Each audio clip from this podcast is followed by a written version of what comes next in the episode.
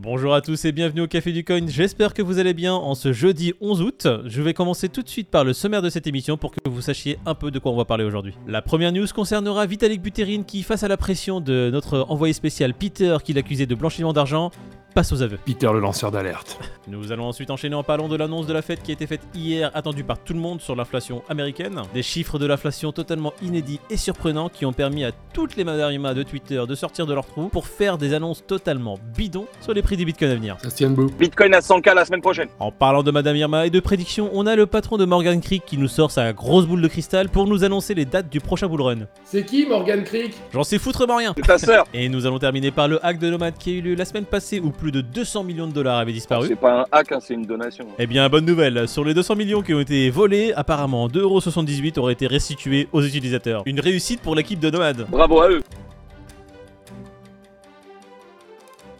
Et une émission de qualité requiert des participants de qualité. Je suis rejoint de David et Peter pour euh, m'accompagner tout au long de cette journée.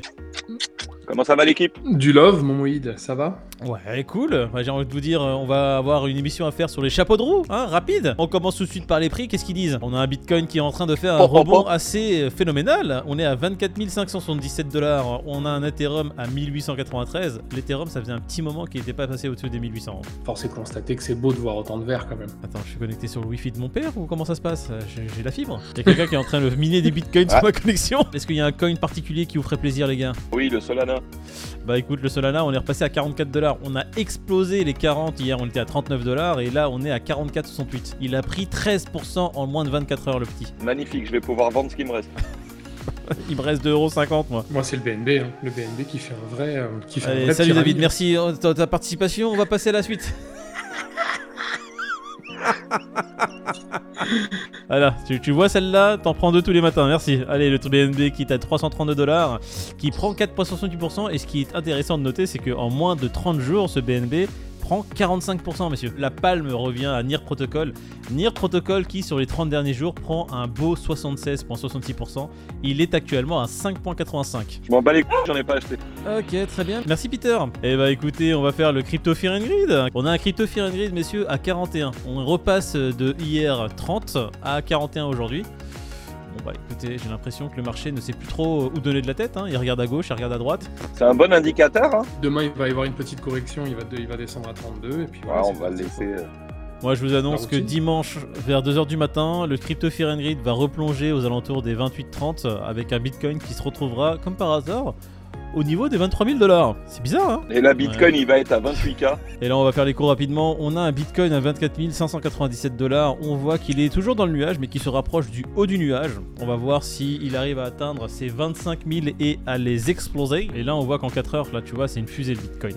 Il a dépassé tout ce qu'il fallait. Il a explosé la EMA 20, la Tenkan, la Kijun, le haut du nuage. Bah putain, quand tu le vois comme ça, tu te demandes où il va s'arrêter. Hein. Vendredi, il y a énormément d'options qui ont été placées sur le marché qui vont arriver à expiration. Du coup, les boules ont besoin que les prix remontent au-dessus des 25 si possible. Et comme d'habitude, si la clôture hebdomadaire se fait au-dessus des 25 000, on pourrait voir un Bitcoin qui arrive très rapidement aux 28 000, messieurs. hein. Ça, ferait, ça ferait plaisir de revoir le Bitcoin à 28 000 dollars. Et voici la zone à laquelle il faut faire attention. On repasse en hebdomadaire. Vous voyez cette petite barre bleue, c'est la MA200. La MA200 qui est à 24 497. Si on arrive à faire une clôture au-dessus de cette MA200, eh bien on pourrait dire que la situation s'améliore un peu sur le Bitcoin. On serait toujours dans un marché baissier qui serait assez surprenant avec des prix qui montent. Donc euh, un peu incompréhensible. Ouais, une éclaircie pour le moment, mais enfin, est-ce que le botton va revenir? On sait pas. L'Ethereum, l'Ethereum qui est assez phénoménal, on vient de dépasser les 1800 dollars, on est actuellement à 1896. On a fait une touchette de cette EMA 20 qui se situe à 1924 pour se faire refouler. T'es sur confi- Bitfinex pour faire tes leviers?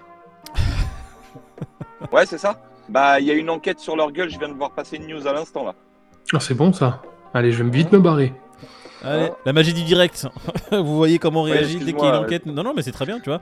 Ça, c'est pour les utilisateurs. Dès que vous voyez que de toute façon, il y a une rumeur, un truc bizarre sur un exchange ou quoi que ce soit, il faut avoir le réflexe que vient d'avoir David.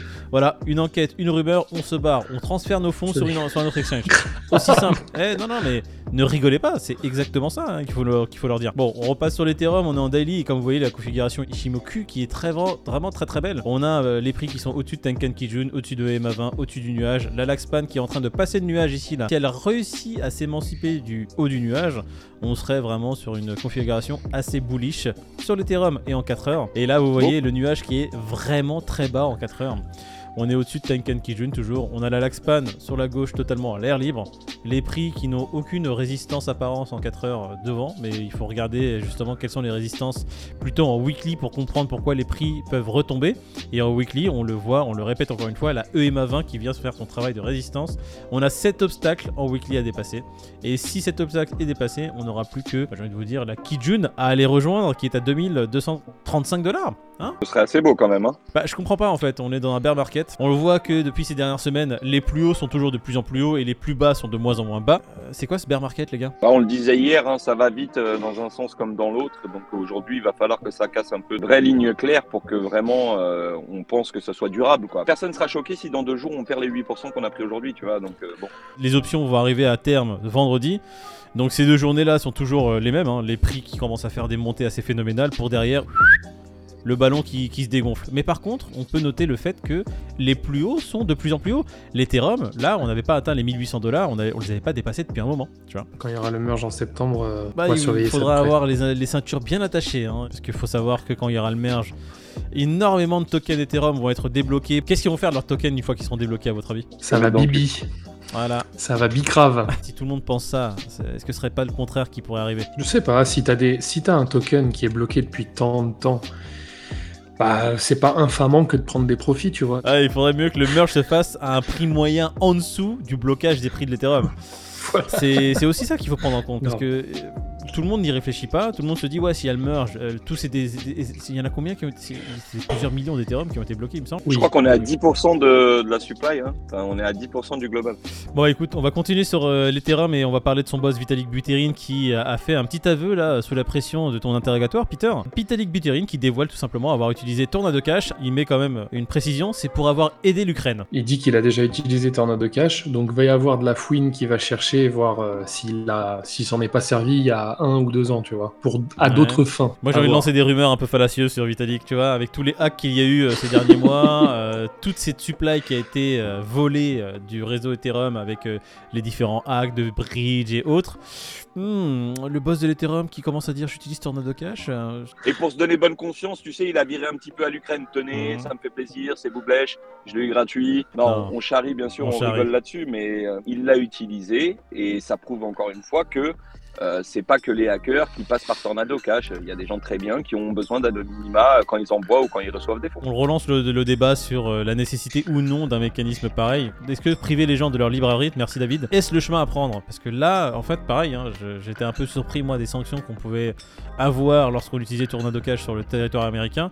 Les sanctions sont assez lourdes et très dissuasives. On parle de plusieurs centaines de milliers de dollars en cas d'amende euh, pécuniaire et on parle aussi de peines de prison, des peines de prison qui sont pas légères, 10 à 30 ans de prison pour euh, juste avoir utilisé Tornado Cash. Tu joues pas avec la fiscalité aux États-Unis. Al Capone, il a tué des gens, il a fait v'là les trucs, il est tombé pour fraude fiscale. C'est ce que j'allais euh, dire. c'est sacré pour C'est ce que j'allais dire. Avec l'oseille, tu joues pas là. Bah, les mecs, ils sont pas là pour rigoler. hein. Bref, allez, on va passer à la monté. news suivante. Bitcoin, l'inflation retombe légèrement aux USA. Réelle accalmie ou œil de cyclone? Ah bah voilà, on va parler encore de cette news euh, et de l'inflation qui règne dans le monde entier et la Fed qui a fait son annonce hier sur l'inflation. C'est à prendre avec des pincettes, mais le truc c'est quand même, on était à 9,1%. Ça faisait 40 ans que c'était pas arrivé. Donc en fait, même, même un 0,01%, euh, ça aurait été un rayon de soleil, tu vois. Donc je sais pas si l'augmentation des cryptos est due à ça. Bien que Rodolphe en parlait hier, il disait, les gars, l'inflation elle est à 8,5, il il y a moyen que ça pète un peu. Il a eu raison, Ouais. comme, euh, comme d'hab. hein. Donc, euh, mais attention quand même. Moi, je, je suis content parce que voilà, sur, euh, sur le court terme, c'est, ça prend. Mais euh, ça veut pas dire qu'on part en bull run euh, et Bitcoin à 100 000 dans deux semaines. C'est marrant quand même euh, parce qu'on entendait parler justement au vu des résultats de chiffres du chômage aux États-Unis, qui étaient les prévisions étaient bien meilleures que ce qui était annoncé. Donc on avait entendu des sons de cloche comme quoi la Fed allait augmenter plus massivement les taux parce que justement vu que l'économie d'un côté allait mieux, qu'ils étaient enfin tu vois capables de supporter une hausse euh, plus significative. Arrivé là, c'est pas du tout le cas. Il y a une baisse justement des taux, donc on passe de 9.1 à 8.5, et c'est ce qui aurait donné l'embellie sur le marché action et sur le Bitcoin par définition aujourd'hui. Euh, je pense que comme euh, à chaque annonce de la Fed, on voit bien qu'il y a des mouvements. De là à dire que c'est un mouvement et une vraie impulsion, j'attendrai quelques jours déjà pour voir ce qu'il en est vraiment. Moi, j'aurais juste un commentaire supplémentaire. Déjà, bon, l'annonce de la Fed initiale avec le- les taux d'inflation, euh, on va dire, portés à 9%, c'est un peu du bullshit parce que quand tu regardes vraiment dans les faits euh, comment était calculée l'inflation avant, en fait, et comment elle est calculée maintenant, tu vois qu'ils s'amusent un peu avec les chiffres et ils ont vraiment vu. On va dire le chiffre à la baisse le plus possible pour ne pas faire paniquer les gens. Si on doit donner un Mec, euh, taux d'inflation. eh, il s'amuse avec la planche à billets. Tu t'imagines bien qu'avec les chiffres, euh, carrément, c'est du jonglage professionnel. hein. Oui, non, tu- voilà, exactement. Il n'y a pas autre chose à dire. C'est un peu du bullshit complet, tu vois, de dire qu'on est repassé à 8,5 alors que l'inflation de base elle est même pas à 9%. Je le vois même avec mes business. Le prix des matières premières n'est pas monté juste de 9% en Europe ou dans le monde. Euh, je paye des choses 20% plus chères pour, pour la majorité. On est sur une inflation qui se porte plutôt à deux chiffres plutôt qu'à un chiffre déjà, de base. Rodolphe, si on doit rebondir sur euh, les informations qu'il a données, lui, c'est quelqu'un de très intelligent. Il savait très bien qu'une annonce d'un recul de l'inflation allait donner, comme tu le dis, sur le court terme, des impulsions un peu partout. Et lui, euh, c'est juste un, mec qui est malin, tu vois. Il, va, sait qu'il va profiter de ces mouvements-là. Maintenant, sur le long terme, comme tu dis, David, est-ce que ça va tenir? Moi, je pense que non. Il y a un recul de l'inflation, oui. Maintenant, avoir une inflation pareille et des, des, des beaux rebonds pareils pour euh, retomber, on va dire, sur des marchés haussiers, ça m'étonnerait fortement. Comme dit Rodo, voilà, faites gaffe. hein. J'ai pas écouté ces derniers audios, mais faites gaffe. Tu vois, si on doit continuer un peu sur les rebonds, on a le patron là de Morgan Creek qui annonce l'état du prochain bull run. Bon, je croyais que c'était une marque de fromage blanc. Donc ça y est, toutes les Madame Irma, ils y vont de leur petite prédiction. Ça y est, c'est le moment. Vous connaissez ce, ce mec-là ou moi, je suis le seul à pas connaître? T'es absolument pas le seul. non, je connaissais deux noms brièvement, mais rien de plus. hein. Vous avez quoi à dire sur justement les prédictions de cette personne qui annonce euh, un bear market de deux années, c'est ça? Là, il dit que bah, ça va monter, il va y avoir une montée, mais qu'on est parti pour deux ans de bear. Donc, à combien le, sera le Bitcoin pendant le bear, on sait pas. On parle de 18, 18 17 000. Et que dans deux ans, là, on repartira en bull run. Ça fait partie des scénarios qui sont plausibles. Euh, moi, je trouve qu'il prend pas beaucoup de risques à dire ça au vu du climat actuel de marché. Euh, bon, il dit que ça peut durer deux ans. Euh, Il y a l'Alving qui est à prévoir dans plus ou moins dans ces eaux-là. Enfin, moi, je trouve que c'est un scénario plausible, bon, mais il n'y a rien d'extraordinaire euh, dans ce qu'il raconte. Quoi. Bon bah écoute, on va passer du coup euh, à la dernière news. Le hack de Nomad, 36 millions de dollars restitués par les pirates dans les 200 millions qui avaient été volés. Bon, et je, je ne fais que résumer l'article, hein, et après c'est mon ressenti à moi que je vous donne, mais en gros, donc ils se sont fait hacker, il y a eu 190 millions de dollars de, de prix sur les différentes poules, donc c'est pas négligeable, hein, c'est un vrai hack. Euh, on apprend donc du coup que euh, le hack, euh, la manière dont ça s'est passé plus ou moins, c'était euh, en l'espace de quelques heures, hein, c'est un hacker qui a trouvé donc le fait de prendre l'argent de la liquidité sans l'avoir mis en collatéral, d'accord? Mhm. et de vider avec son adresse et il s'est transféré les fonds. Et là, tu as 39 petits malins qui ont été greffés à lui en reprenant la méthodologie qu'il a employée et en changeant juste l'adresse du portefeuille en rajoutant la leur. Et les mecs, ils ont continué à vider les poules comme ça, jusqu'à prendre 190 millions. Bon, là, tu as Nomades qui, qui sont jamais à court d'idées. Euh, ont commencé à proposer donc aux hackers euh, de restituer plus, donc plus de 90% des sommes prises pour qu'ils puissent en garder 10% et ça s'engage à ne pas entamer de, de démarches ou de poursuites judiciaires euh, par la suite. Et donc ces gens-là, on va dire, deviennent des- des white hacks. Donc en gros, ils seraient blanchis et ce serait genre euh, une manière, comme le disait David, donc de sécuriser le protocole en voyant les failles et tout le bazar. Mais là, c'est carrément de la connerie, quoi. Faut, faut complètement arrêter. Euh, les mecs, donc, tu as 39 bonhommes là qui vont prendre 10% de ce qu'ils ont pris gentiment et qui vont passer pour des, des heureux bienfaiteurs de la communauté, quoi. C'est ça. Mais faut, à, à un moment donné, white hack, faut arrêter les conneries. Quoi. Donc les mecs, en fait, tu les blanchis. C'est comme, euh, comment on appelait ça, tu sais, les mecs qui, euh, qui sont au tribunal et qui poucavent tout le monde et qui derrière deviennent des, euh, des repentis. Bah écoute, t'as dit Ouais, ouais. c'est des poucaves.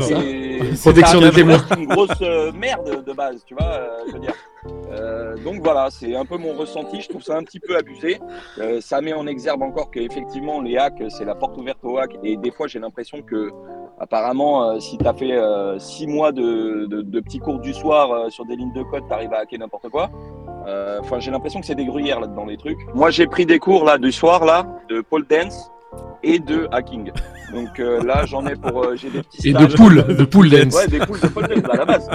Et, euh, et je vous dirai ça dans, dans deux semaines, là, savoir mon niveau, comment je m'en sors. Bon bah écoutez les gars, j'ai envie de vous dire, la on, va, on, va, on va terminer l'émission sur, ces, sur cette note euh, très sympathique. Si vous avez des commentaires à faire, n'hésitez pas à venir. hein. Là justement, on est en pleine discussion sur euh, ce bull bear market. Bear, bull, bull bear, je ne sais pas. Euh, un bear market euh, sur lequel euh, les prix font des rebonds assez phénoménaux. Si vous avez euh, des prédictions ou des avis sur ce qui se passe sur le marché, n'hésitez pas à venir les partager et on aimerait en discuter avec vous. On se retrouve Eh demain ouais. matin nous Demain. comme Avec d'hab. plaisir, les gars. On va souhaiter Comme une très bonne journée à tout le monde. On va leur dire de faire attention et protégez-vous. On a l'impression c'est un film de cul le truc. Ouais, surtout. Ouais, mettez Grave, des capotes. Et la capote en crypto-monnaie, ça s'appelle un ledger. Voilà. ouais, c'est ça. C'est exact. Super. Les gars, je vous dis à demain. on peut terminer là-dessus. Allez, à demain en matin. forme. Bisous la team. Ciao tout le monde. Salut l'équipe. I'm a Island Boy. Je vais la télécharger cette chanson de merde. Bah, de ouf, je l'ai dans la tête là, putain. Tu pouvais l'avoir dans le derge plutôt, ça serait vraiment plus sympa.